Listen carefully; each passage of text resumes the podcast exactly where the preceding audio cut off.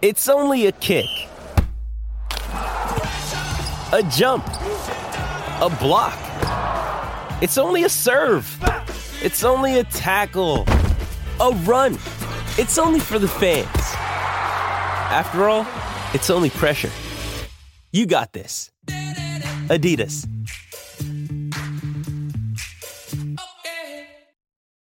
When you need mealtime inspiration, it's worth shopping Kroger, where you'll find over 30,000 mouthwatering choices that excite your inner foodie. And no matter what tasty choice you make, you'll enjoy our everyday low prices, plus extra ways to save, like digital coupons worth over $600 each week. You can also save up to $1 off per gallon at the pump with fuel points. More savings and more inspiring flavors make shopping Kroger worth it every time. Kroger, fresh for everyone. Fuel restrictions apply. It's a goal. Who got the assist? Who got the assist?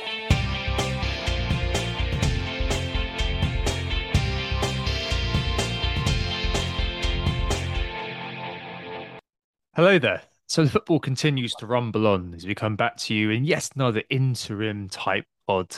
This game week is still ongoing, but during its build up, we saw perhaps one of the finest examples of herd mentality I've ever witnessed on FPL socials, well, at least for quite a while. Alongside this, there was a mass shoving of heads in the sand, following a soft yellow card for the doubling captain du jour Mitrovic, which rules him out of the second game this game week.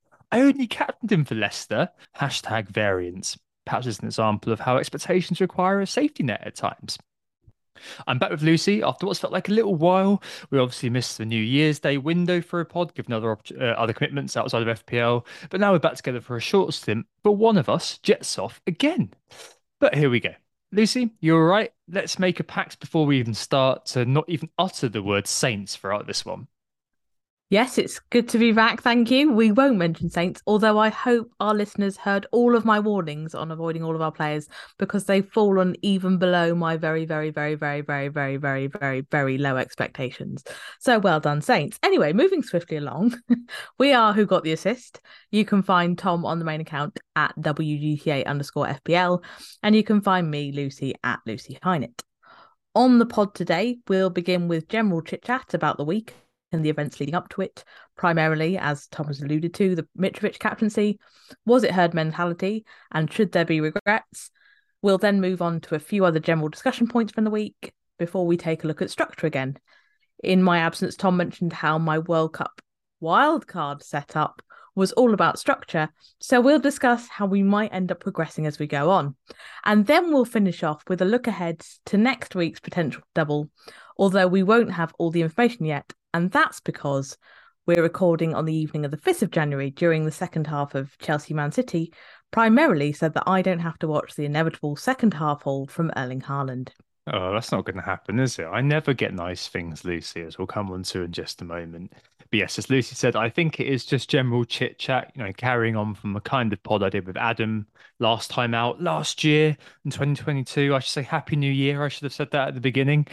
Um, do we still say that on the 5th of January? I suppose it's kind of the 12th night now, isn't it? Like you're meant to take all your Christmas decorations down today.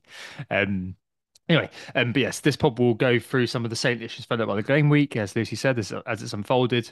And that's kind of going to be the main format for this pod and probably the next one with Nick and Lucy next week. We'll get back to the single topic stuff eventually, once this period of blurry game week lines gives way to a clearer week to week separation over weekends. So no no main league, no market forces today, as the game week is obviously still in play. Um, but I think it's worth mentioning very quickly how we did on the week we missed, as well as how it's shaping up this week to give us an idea of how recent progress has gone, and also allow us a springboard into the main discussion, I suppose. So let's start with last week. How did that go for you? I mean, you said the word progress. It wasn't so much progress, more another red arrow which is great. Um, I got 51 points, so that was another bad week. Um, shafted by that Cancelo benching, which I'd convinced myself wouldn't happen again, and it did. And uh, then uh, Lucy, ben... Cancelo's been subbed at half time. well, come on, Chelsea. Uh, moving on. Um, so great. Cancelo's probably being sold soon. Yeah, so I was shafted by him last week, as I will be this week. And I also fell victim to the Ben White 59th minute sub which I think a lot of people were Um, I'd kind of told myself that I didn't need to do anything with Reece James because I had uh, Ben White. Hmm. That didn't work out. And I think it's fair to say that Kevin De Bruyne is probably testing our patience at this point, given that he blanked yet again. He hasn't been subbed at halftime as well, has he? No, he's still on. Okay. Oh, frustrating. Oh, frustrating. So, what was the overall score last week? Sorry. 51. 51. No, I, I think I, I got very, very similar to you actually. 54. So not not too much more. It was it was a very small green on the first week back, and last week was a small red for me, and that was the final game week 2022. Bit of a horrible one for me actually in many ways. Obviously, I had the no show from Cancelo, so I got zero points from Estupiñán off the bench. And but it was a really horrible one just because I was all out on Saturday, so the 31st of December. So I spent New Year's Day busy with other things, luckily, but also just waiting to see how big the red arrow is going to be because I didn't have any Spurs players um, when they played Villa. Luckily, I lost 2 0. Kane did nothing. And Chelsea players, Chelsea played Forest. Luckily, again, that was 1 1. So I avoided a bit of a red arrow, a big red arrow there as a small one. I think it was 46k to 51k. And it was just purely appearance points, um, which took me down. So, I mean, that was two points difference, something like that. So if I, you know, bought Dunk, he got an assist and three points. I'd have got a grey arrow or a small green arrow that week. Very, very small differences. So this week, I rolled the transfer into this week. Made a late night transfer actually, the day before the deadline, um, having suddenly realised I could do a particular move, which was Cancelo and Greenwood to Shaw and Mitrovic, which has worked out pretty well. 19 point positive swing with Cancelo going off at half time here. Um, so that's Why would you say that again? Why? Um, sorry. um, so yeah, I, but I'm, I'm glad I confirmed that one because I wouldn't have been able to afford it otherwise. I wasn't sure on Mitrovic throughout, as we'll discuss in a little bit. I wasn't really interested in captaining him. Um, I this isn't me talking hindsight. I did say on the last pod with Adam as well, um, and I, I kind of bought him in to hedge my bets, basically thinking that if I own him, at least he if he doesn't hit the EO of 100% plus, then I'm still going to game if I own him. But at least I'm not completely exposed if it goes really, really wrong. I did take out my second transfer, but I mean, that, that was just kind of just a, a condition of the double game week being there. And also it gave me another, a, a single doubler, um, who's now a singular. But yeah, okay so far overall, I guess I'm on 51 plus whatever Haaland and uh, KDB give me today. Uh, Ramsdale clean sheet, Trippier clean sheet, uh, Rashford goal, three points for Saka and Martinelli, uh, Darwin going to Darwin. And Estupiñán, to continue the stream of annoying form, uh, lost the clean sheet to an Everton pen in the final seconds. Last kick of the game, I think it was. Um, so I brought him in for Robertson. Um, well, brought him on for Robertson. Robertson was on my bench, so I still made one point. But yeah, annoying to lose the four. But the star was obviously Shaw. You know, the goal was completely random. It was his third ever goal almost 300 Premier League appearances. That's mad, isn't it? And the 15 pointer, that sort of thing you really need to help you with the likes of Kane going off, much to my chagrin. And then tonight, let's just see what happens throughout the course of the pod. But I don't have high expectations given how the first half was. What about you? How is it shaping up this week? Well, I made exactly the same moves as you. Well, I bought in exactly the same players as you. I didn't make the same moves. I bought in Shaw for the injured James. I should have done that the previous week, but I wanted to hold on for more information. I think a lot of people fell into that trap. Um, uh, so I kind of missed out on Shaw's eight points last week, but I did get his 15 points this week. Um, and then I kind um kind of finally went through with Mitrovic. Um, I'd always thought I would buy Mitro- Mitrovic. Probably I was a bit more convinced on him, kind of way out before the week Hmm. than you were. Um, so I structured my team around a three-four-three rather than a three-five-two, simply because I wanted to make it as easy as possible to bring him in when the double came. Um, which hasn't really worked out because I've missed out on Saka's points. So, you know, in hindsight, not great. But I knew I wanted to do it. So I'm fairly kind of happy with that. So I did a simple Martial to Mitrovic move. Um, and I did captain him. So I guess that probably opens up the beginning of the conversation. It does indeed. So, main discussion point, or the first discussion point, really is that Mitro captaincy, or maybe just a wider kind of exploration in the short time we've got on today's pod for just bigger single decisions in terms of Mitro captaincy. I mean, you said you obviously you fancied him for a long while. Did you sway on the day? What was the experience uh, like for you? Did I know sway? the I know the oh, Tom, answer. Tom knows I swayed on the day. I I had gone backwards and forwards the whole week. I'd then sort of settled on Haaland. And then the closer we got to the deadline, the more I kind of feared I was being a wimp. Um I think when you look at Twitter and you are part of a community, you need to be clear about the effect that community has on you and your relationship with that community. So I know for a fact that I tend to be more conservative than the Twitter herd. So I try to keep that at the back of my mind, knowing that they're always going to choose something a bit more out there than I would like. But I also wanted to acknowledge the fact that I had basically built my team around the fact Mitrovic should come in this week. And I did think he was one of the standout captaincy choices. Literally, the one thing in my mind which was stopping me from doing it was two things. One, the booking, because as much as people wanted to convince themselves that for some reason Mitrovic wouldn't go into a tackle because he was one away from a, um, a suspension, or he might not talk to referee in the same way because he's. I think that was rubbish. I don't see Mitrovic as the kind of player that tempers his behaviour in any way. yeah. like you saw from the tackle he did, it was completely unnecessary. And I know some people argued it was soft, but from what I'd seen, he was kind of, you know, mouthing off at the referee, making funny tackles. It was an accumulation of issues that got him that booking. It wasn't Yeah. that one yeah. challenge. I think people kidded themselves on that one. So I I was very open, like my eyes were very open to the fact that that was a risk. And then the second factor was Haaland's um, effective ownership. Like we knew it would be 150 plus. So I just kind of reasoned those two things out really, and came to the Mitrovic conclusion Hmm. with two minutes to spare.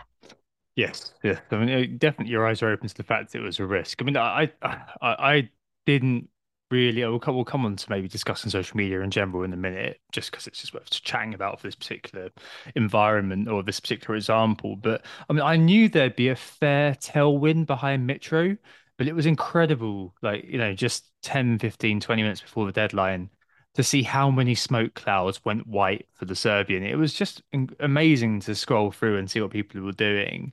Um, I think uh, that maybe that was the moment I texted you. Sorry to say Yeah, you did. I, I kept myself off there. I was like, no, I'm not going to look. I'm just going to try and work it out myself. And then you were like, gosh, you could see, should see Twitter. It's Mitrovic everywhere. And I was like, oh, Sorry. It, it, it, it- I mean, yeah, I, I feel like yeah, it's one of those, isn't it? He may well, he may still beat Haaland. You never know.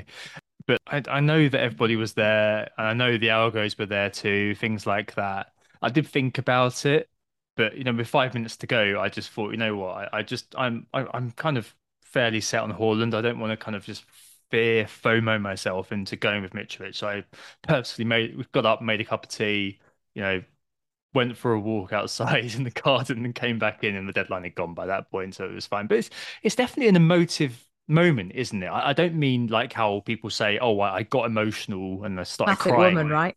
but like it, it's it's always oh yeah well no yeah uh, gen- gender roles eh um, Yeah. but yeah um I, I think it, it's definitely one of those moments where like seeing everybody else do something has a tangible mental impact on how you are as a human and boiling that sort of high theory down to the shabby world of FPL, it really proved this week. I felt for a lot of people because I, I'm sure there are those people who were weighing up Haaland and Mitro. The points you made about Mitro being kind of really clear, sort of, yeah, but what aboutery pull factors towards Haaland? Um, but there's always a sort of push factor towards Mitrovic as well. And I'm, I'm fairly sure that there's definitely going to be a tipping for some people that they see, you know, their favorite content creator, or they see kind of, you know, uh, loads of content creators all seemingly going on one person. I just kind of uh, wonder whether we kind of think about this for a second, as, as I mentioned, like, you is social media to some extent to blame for this week, and also, you know, countless decisions in the past which have prioritized double game weeks over what perhaps could be sensible play. For example, last year, the mass captaincy of Emmanuel Dennis when Harry Kane scored 12 points the same game week in a single single game week just because he had a double. Like we always say we're in control of our own decisions, but are we? Like, are we really? I mean, uh, I think that it definitely has an impact. I mean, you're you're you're fairly active on Twitter. Uh, I used to be incredibly active. I'm now sort of more uh, passive than anything. I mean, do you, do you feel like it has much of an impact on your decisions? I quite like to use it not necessarily to guide what I'll do, but to kind of have an understanding of where other people's thinking's at. I think it's very, very, very easy to get sucked into the idea that the Twitter bubble is indicative of how the general FPL populist plays. And I think what was interesting this week was that you talked about FOMO and around Mitrovic and all that kind of thing. For me, the FOMO was more about missing Haaland's. So because I knew that the majority of casual players would captain Haaland. And I, I kind of concluded in the end that that was more of a guiding factor for me than the Twitter bubble around Mitrovic because I, I think you and I both discussed it and decided that it was unlikely that Mitrovic would hit 100% in terms of effective ownership. It seemed likely it would be like 80 ish. I don't actually know how much it ended up, but it was about that, wasn't it?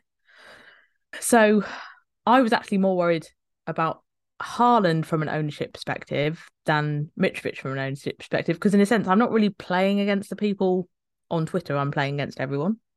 So, in terms of what could damage my rank, I was more worried about Haaland than I was about Mitrovic. I think here it's like a little bit confusing because you've kind of got the effect of two herds, just the one you see and the one you don't.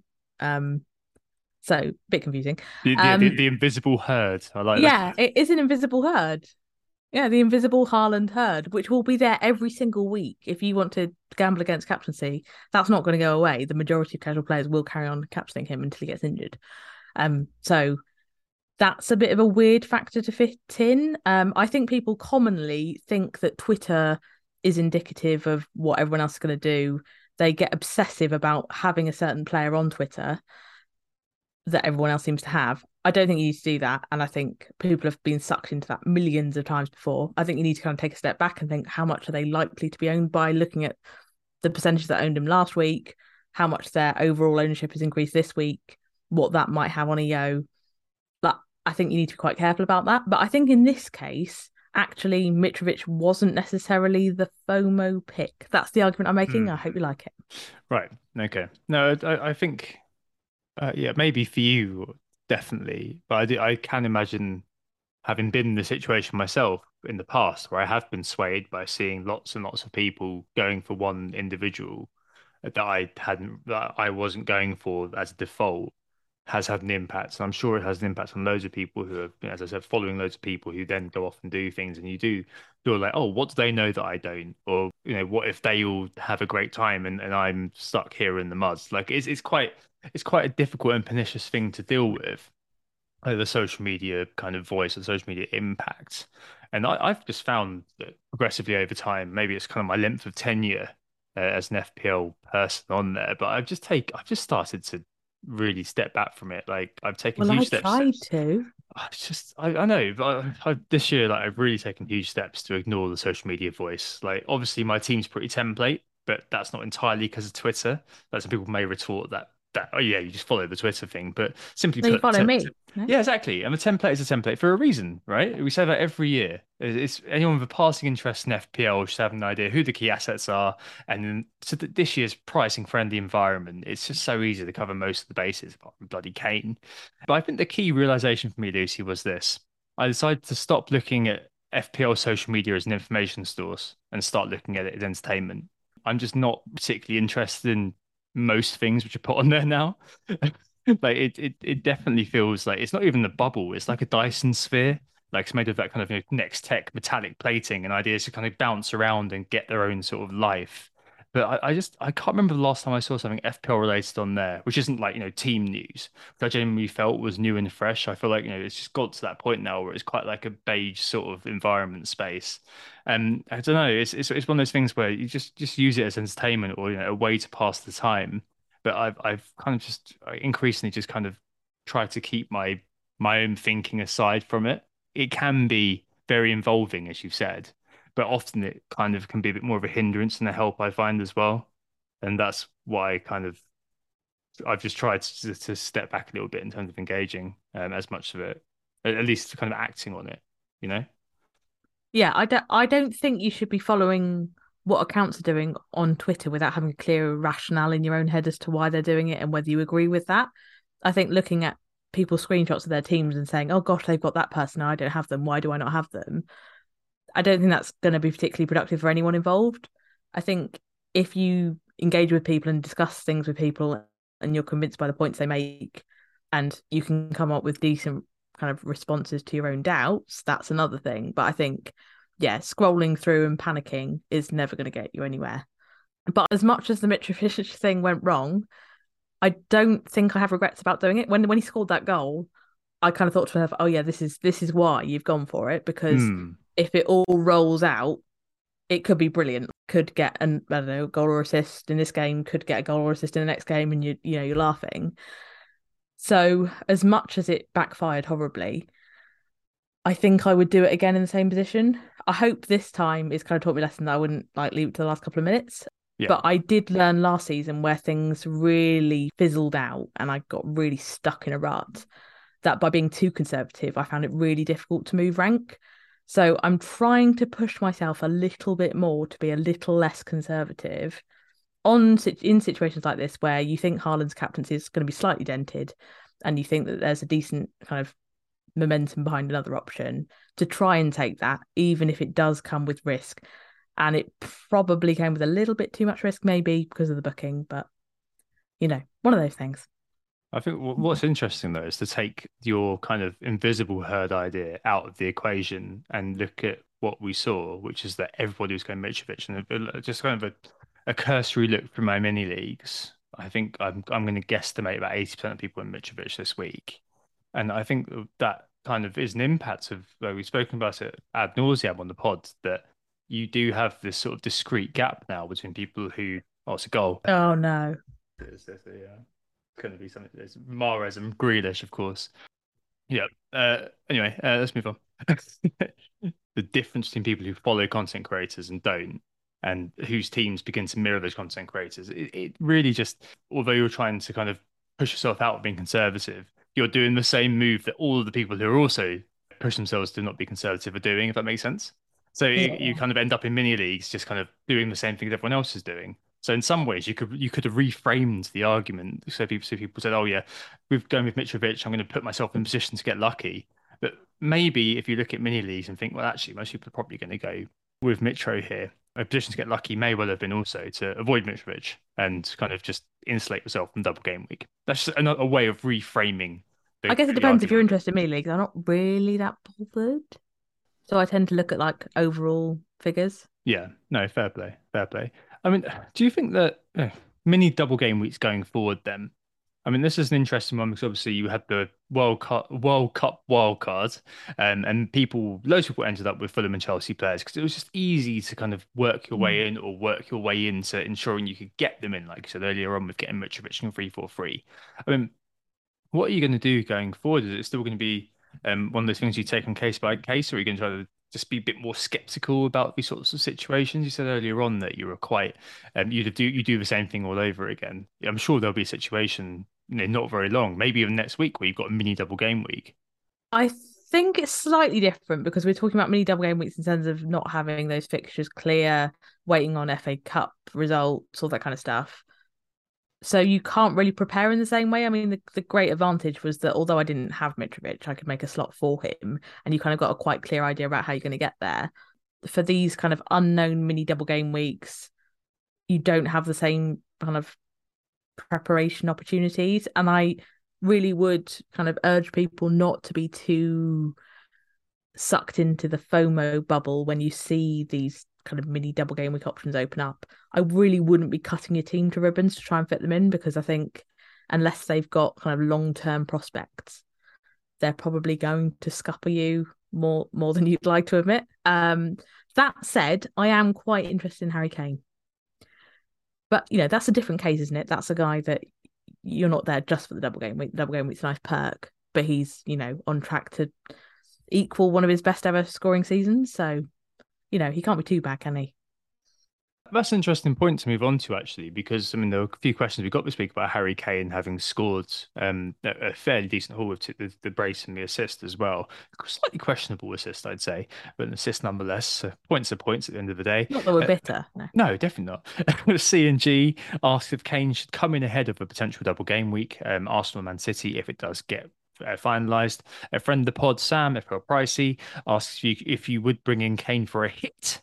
Um, he says most will need to to free up funds. And FPL Kudos says, question from Captain Hindsight: Why are so many of us sleeping? Why were so many of us sleeping on Kane during the World Cup wild card? So as you said, yes, Kane's numbers are very good. Of goals scored. His XG per 90 is now the highest it's been um, since the 2016 17 and 2017 18 seasons when he scored 29 and 30 goals respectively. His XGI is around the same level too. And he's back to overshooting as well. So last year he undershot his XG by a significant amount. This year he's overshooting again. So all those things sort of coming together potentially for him. And I guess Lucy is going to be one that of people go to, despite the fact that he again is on four yellow cards and is playing a you know, what could be a testy North London derby. Uh, admittedly, I did look earlier on, just for fun, um, the percentage of their Premier League career that Kane and Mitrovic have got yellow card in games. I think Kane's was like kind of 13% and Mitrovic's was 17%. So, i.e., absolutely useless to look at. If anyone cites that, just ignore it. Um, but it, it definitely feels like kind of last week all over again, except there's even more, as you said, of cutting teams to ribbons to get him. That's a the guy simply poos points despite Spurs looking a bit rubbish. And I think that he's definitely one that I'll be looking at eventually in the future. Um, you know, for example, removing I've got Darwin Bloody Nunez, who we're going to have to mention in a second, and uh, Mr. Mitrovic at the moment. I can move them both out uh, for Kane and Ferguson quite easily. Um, and I think that maybe that would be something I do um, in the next few weeks. I need to sell a defender first, but all doable. I mean, you, you said you're interested in Kane. You've got a way to get there, haven't you? Very, very quickly. Yes. So I don't have points at the moment, but what I do have is cash. So actually, as prices stand at the time of recording, I have 0.1 slack for Darwin to Kane, uh, which I want to do, but I also need to wait on these FA Cup fixtures it's a, it's a bit annoying because I think the prices will push me into making a decision one way or another.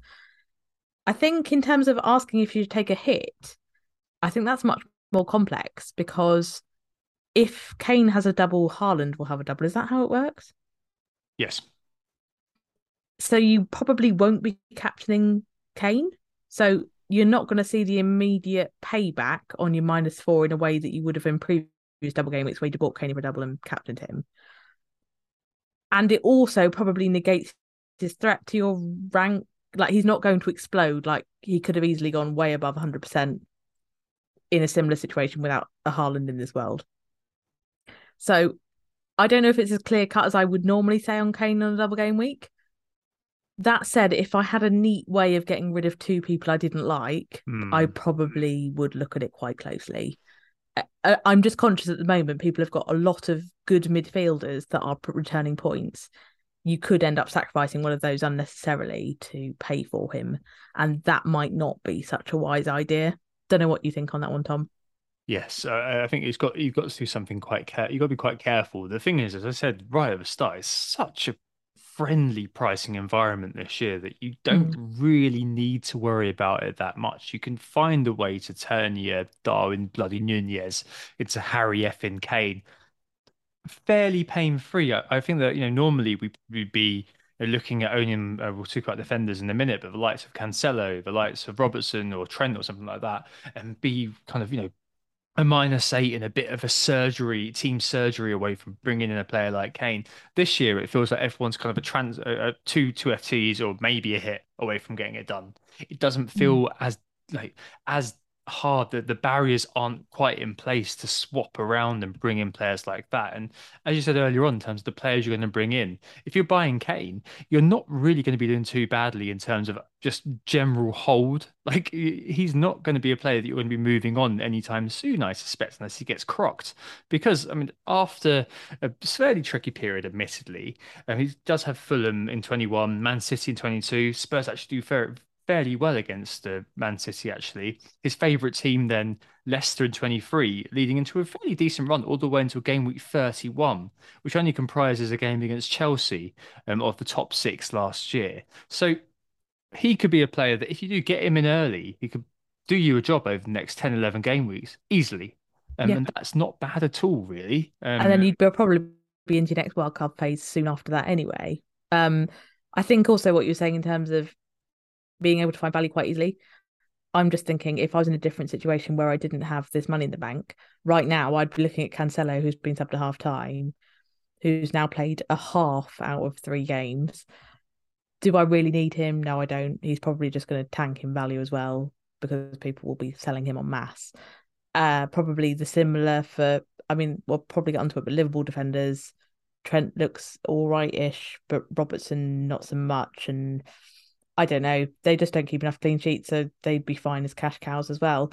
I just think I'd be more tempted to pull money out of that area of the pitch to buy Kane than Yep. a lot of these midfield players that are doing very well for relatively small value. I mean, I think it's someone like Saka is probably the most expensive in terms of strongly returning players at the moment, especially given that Salah and KDB aren't really doing it either. Yeah, no, I think most people, as you said, that Cancelo's ownership was still pretty frighteningly high. So I think there's definitely one of those things where people to suddenly find loads of money. I'm sure Kane's EO is going to rise pretty quickly. So uh, if you are looking to take a hit like Sam was, or uh, like CNG, just assessing whether he was worth buying in, I feel like he's going to increasingly be kind of a necessary shield. And maybe one I'll have to look at next week. I mean, I need to, I, I need to take like a minus eight to bring him in, but I need to, I need to think about it potentially as long term investment, but, but I'm not sure at this moment. And plus, you know, they're playing the two strongest defenses in the league thus far Yeah. in Arsenal, Man City, and Kane is on the on, on four yellow cards. So um, you've got to bear that in mind. I may just watch and wait on that one. In terms of what FPL Kudos said about why were so many of us sleeping on Kane during the wild card period, I I just think it's one of those where one, you were trying to fit in Haaland, KDB slash Salah, and all of these different sorts of players, and maybe there wasn't quite room at the inn for Kane alongside Darwin, who will speak about in just a sec. And also, I'm sure there are those people who kind of thought there'd be a bit of a hangover on the personal disappointment of missing the second, second penalty against France. I think that that was in that probably was in a lot of people's minds um, in terms of whether Kane would be as effective as he has been. And I think there's probably also a structure and flexibility point. You know, every time I looked at one of those drafts, you just feel like because Haaland is such a kind of fixture and you can't do anything with it, it means you were pulling so much money up front, which isn't necessarily a bad thing, but it probably means if Kane had had that hangover, it was going to be a bit more awkward to shuffle funds around. So I guess that's also another factor in it. Um, I don't know if people necessarily kind of ignored him. It was more that, as you said, there were other priorities really, uh, because we knew that he was kind of trickling in points fairly consistently. Yeah, it adds that kind of higher floor to your game week, basically. Yeah. Because he, I mean, admittedly, yeah, you would captain him in some circumstances, but mostly it's a perma captain Haaland season at the moment. Hasn't scored yet, by the way, but it's a perma captain Haaland season. And with Kane, it's just a, a way of kind of almost having like a defender who gets clean sheet every week. Uh, you know, Man City of old or Liverpool of old. If you've got the central centre back or something like that, um, you just have that sort of you know, six, seven points you can count on week in, week out, which just bring your score up ever so slightly. And a player like that is definitely worth the money, um, even if you're not captaining him. Um, I see those people who always say that. Why are you spending X million on a player if you're not going to captain him? Well, in a season like this, that's irrelevant. It's not obsolete kind of point. The getting to Kane does tend to mean Darwin Bloody Nunez um, is the one who's sold. I mean, I, I, me and Adam were speaking about him last week and kind of, uh, uh, which is now two game weeks ago. Um, we've experienced the uh, FPL assist and also the performance last game uh, versus Brentford. And it's fair to say that obviously the best way to watch him is via a spreadsheet rather than in person. Definitely for the stats, not the grass lot, isn't it? Really. Exactly. How, how are you dealing with the Eeyore vibes? Uh, is he staying for you for long? If I didn't have this nice and easy cam- um, Kane route, he probably would be staying. He's much more at threat now. Um, I don't think people should despair on him because he is getting opportunities, and I know he's making a hash of them. But I'm getting very strong ketchup bottle vibes off him. I think that you know they start to go in, and I think they they'll keep going in. Mm. The question is when that happens, and if it ever happens, um, because he is really really awful to watch if you are an FPL player, Oh, so bad. so bad. Um, but yeah, I think like everything he's doing until he kicks the ball towards the net is great. It's just that last bit, um, and so I can see why he's infuriating people. I think he's in a very fortunate position at the moment where he doesn't have a huge amount of threat to his position just because of the injuries they've had. And I think even when Gakpo comes into the team, he's probably not going to play that kind of role anyway. Um, so he's got a bit of luxury at the moment in terms of people not being an immediate threat, and he can probably get away with a dodgy performance or two or kind of squander chances. I I think as players start to return, it will become a lot more uncomfortable. And that is when people are probably going to get forced into positions if he hasn't started scoring points. At the moment, I probably wouldn't panic on him, but it takes a certain amount of willpower and you probably will lose a bit of value on it as well. Yeah, absolutely. It, it, it really, I mean, he's already dropped 0.1. Luckily, we both got him in uh, pre World Cup wildcard, so we had that 0.1 buffer. But I suspect his he is going to start dropping as people start to sacrifice. Yeah, I do wonder if that brace before the break is making you and I less worried about it.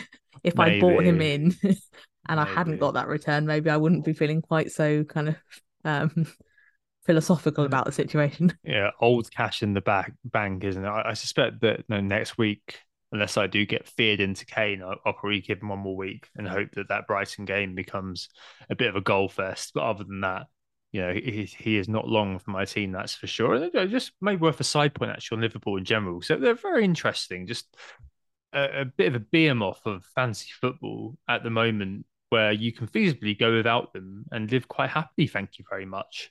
And we had a Mm. few questions on, on them. So uh, Dane Bramage, which I quite like, um, asked if any Liverpool assets are viable, and Andy Martin asked if any Liverpool assets become will, will Liverpool assets become differentials in time, because it certainly seems that way.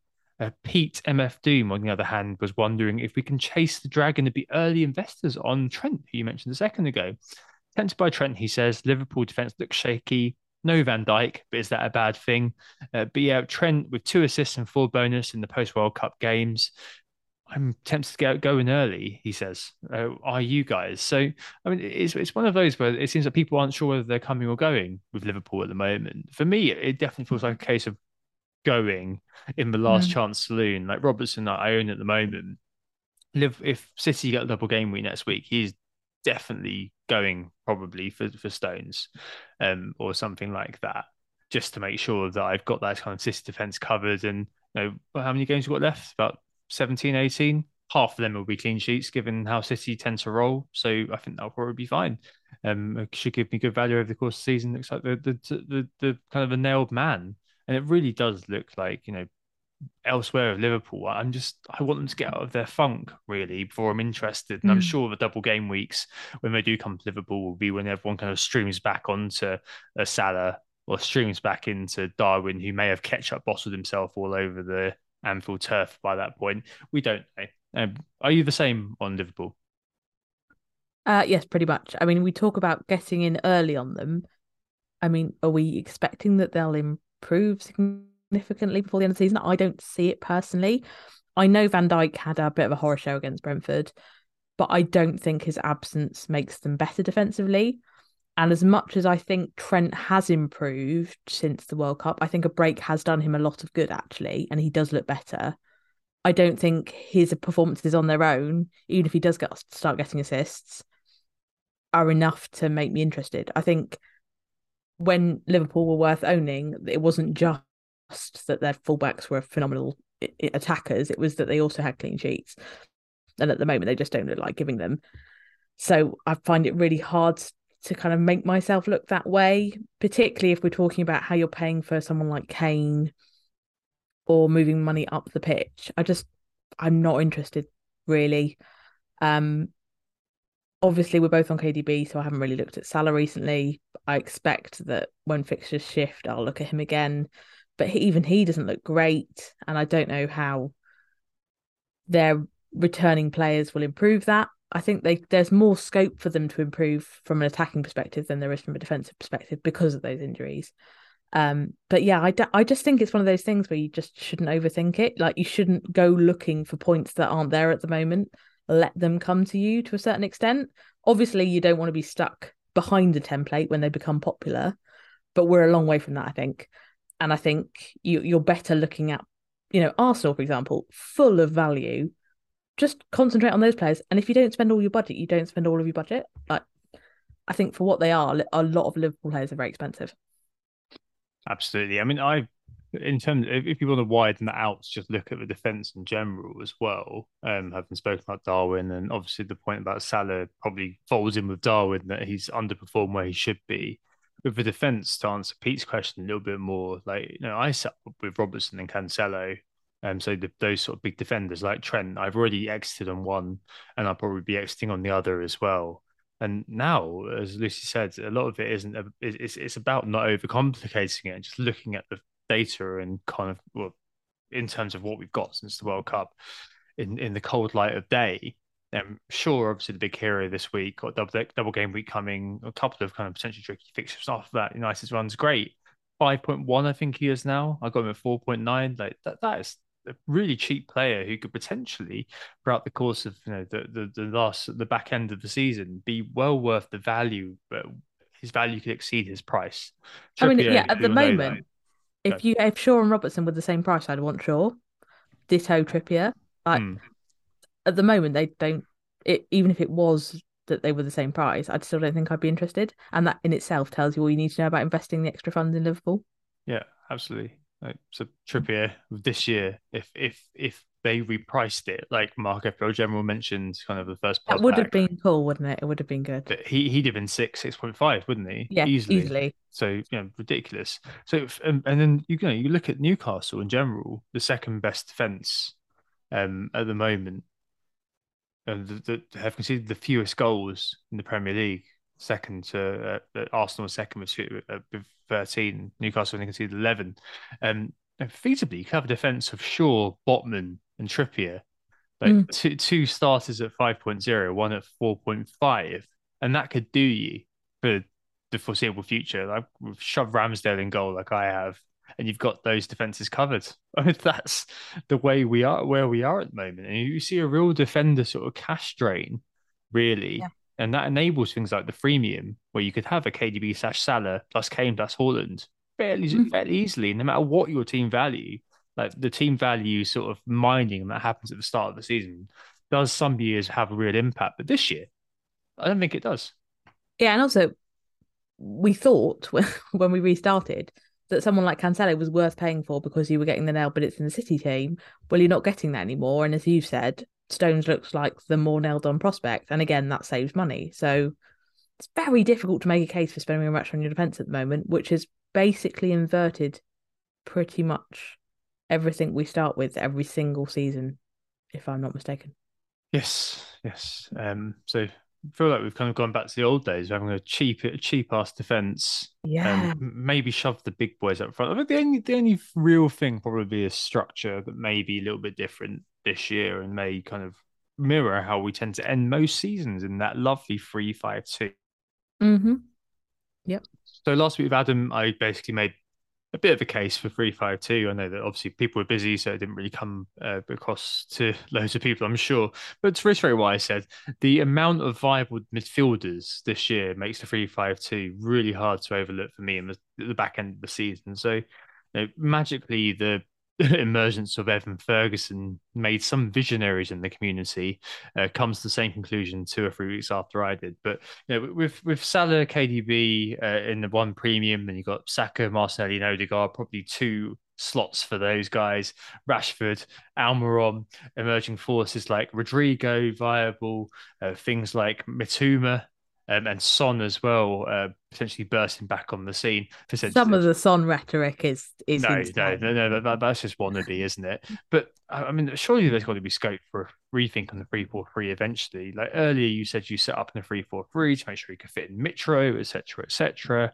But given the wealth of options in midfield, and as we see most years, the midfield does tend to be this this the source of both um, you know, explosivity and also just kind of generally the most points in FPL, it's, it's got to be the case that we should look at that midfield really in terms of viable FPL options, given where we are now. Obviously, things can change. Yeah, I would agree with that.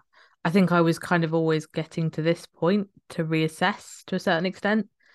Um, I certainly hadn't ruled out three five two. In fact, I'd looked at it quite closely. I had a draft that had Saka and I had a draft that had Martial, and that didn't go very well.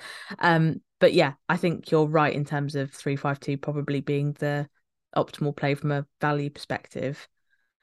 And I think it's probably something I'll look at as soon as I'm able to roll the transfer because I don't really like taking the hit for the restructure. So it's hmm. really just when I find the opportunity to kind of flex it because especially if Toney is in a position where he's going to get suspended, which seems likely, and he is currently injured. I can't see that third striker spot being that viable going forward. That's my theory. So I think it will have to end up with the three five two.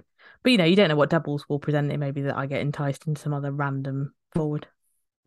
that's why I end up Mitrovic, who's now my first sub, basically. So that, that's kind of you know the situation you find ourselves in at times. But I, I really think it's going to be one of those where if we end up with Kane being quote unquote needed, Haaland being needed, whichever one of KDB and Salah emerges as being kind of worthwhile as well. And the fact we don't really need those premium defenders at the moment, that kind of lends itself very nicely to that freemium. And it reminds me of that kind of couple of years ago, where if you had Kane, Son, Bruno, and Salah who you could all you could fit them all in your team that year.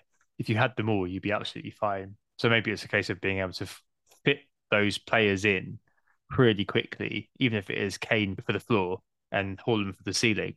Um, having those players in as early as possible and just having that template from here on out. If you are, if it does end up that in that sort of idea, then that might be something that's worth thinking about, or at least kind of getting ahead of the game on before other people can kind of maneuver that way. Um, yeah, uh, it's just something that I thought was sort of interesting.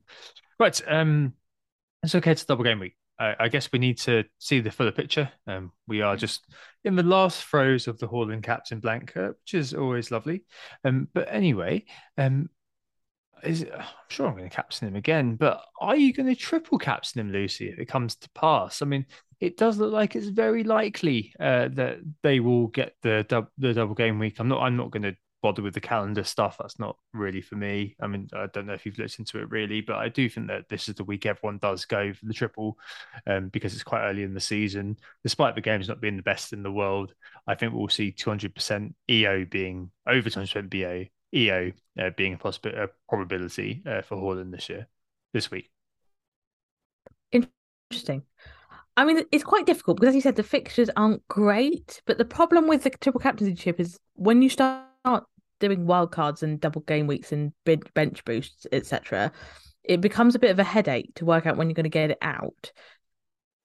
On top of that, obviously, we haven't got the Champions League restart, so there's probably a little bit less pressure on Haaland in terms of worrying about starts and all that kind of stuff, minutes, etc.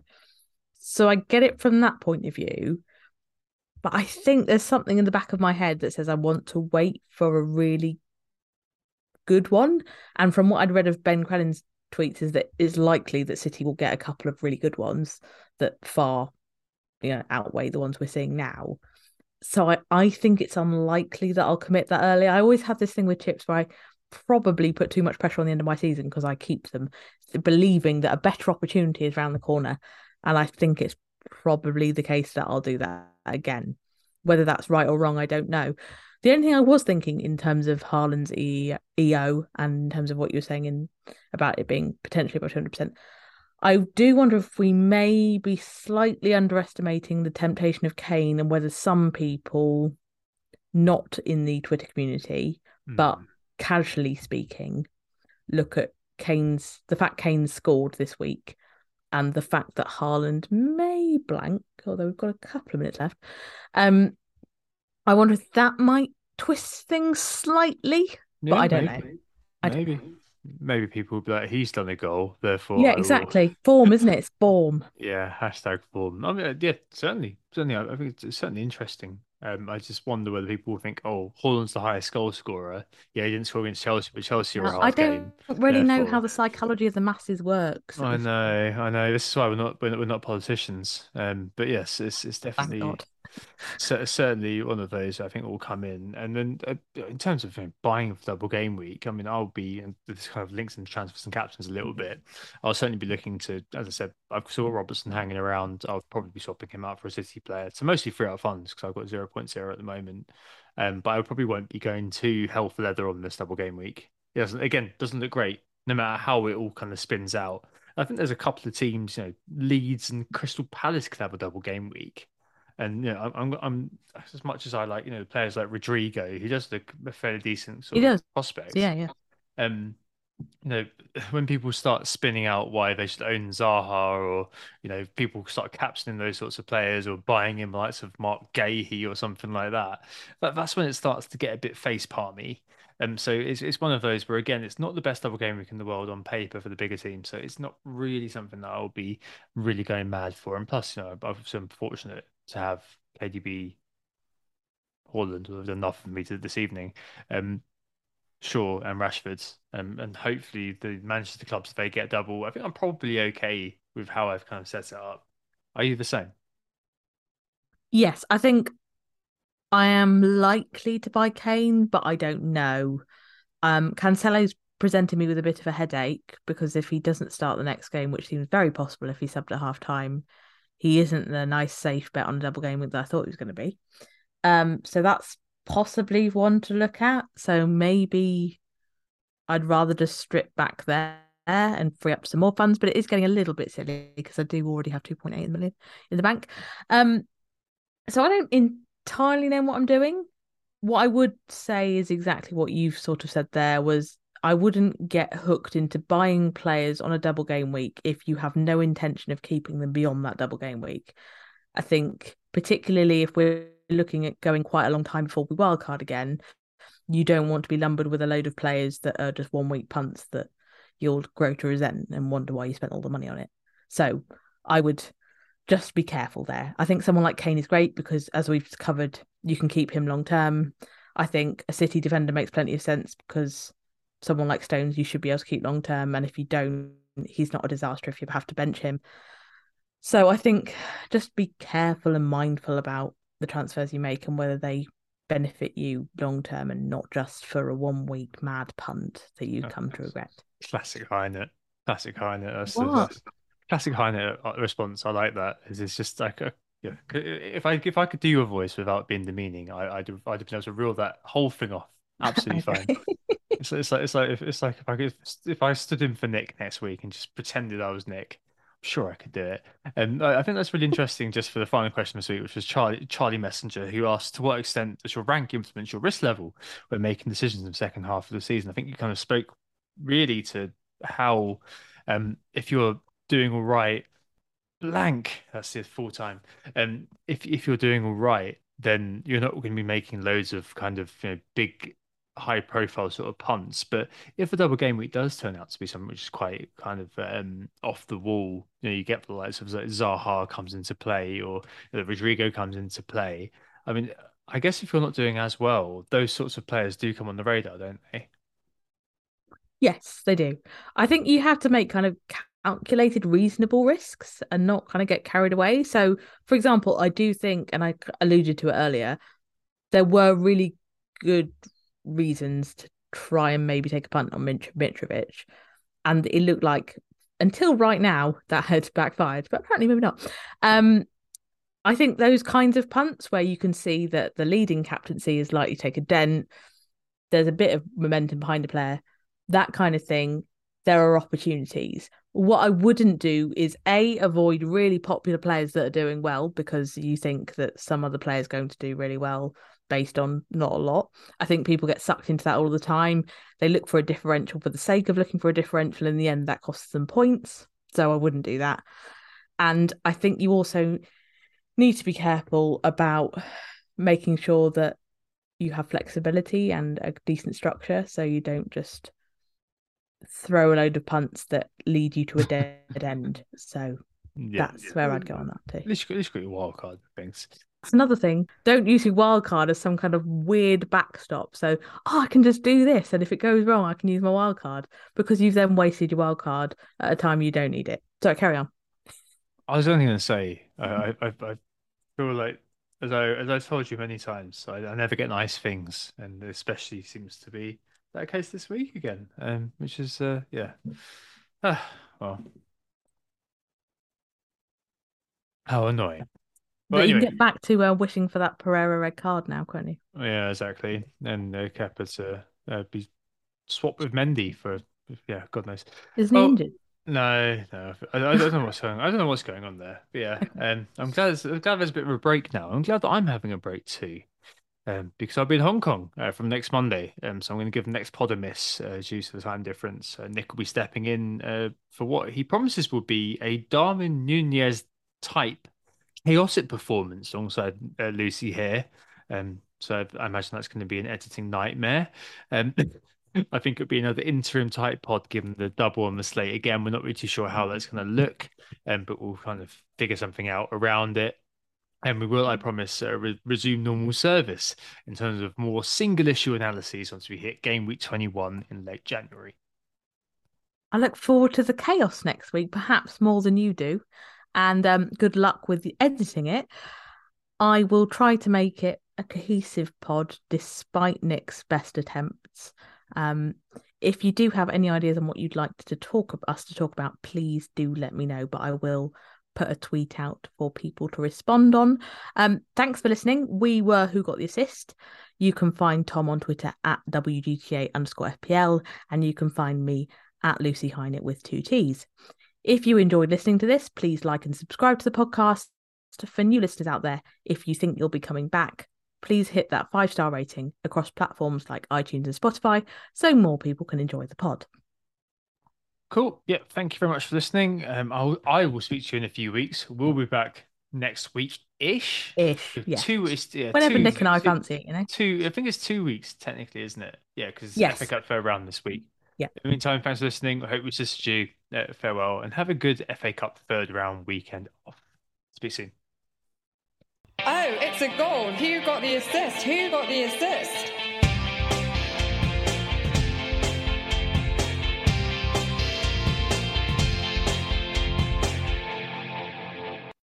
Sports Social Podcast Network.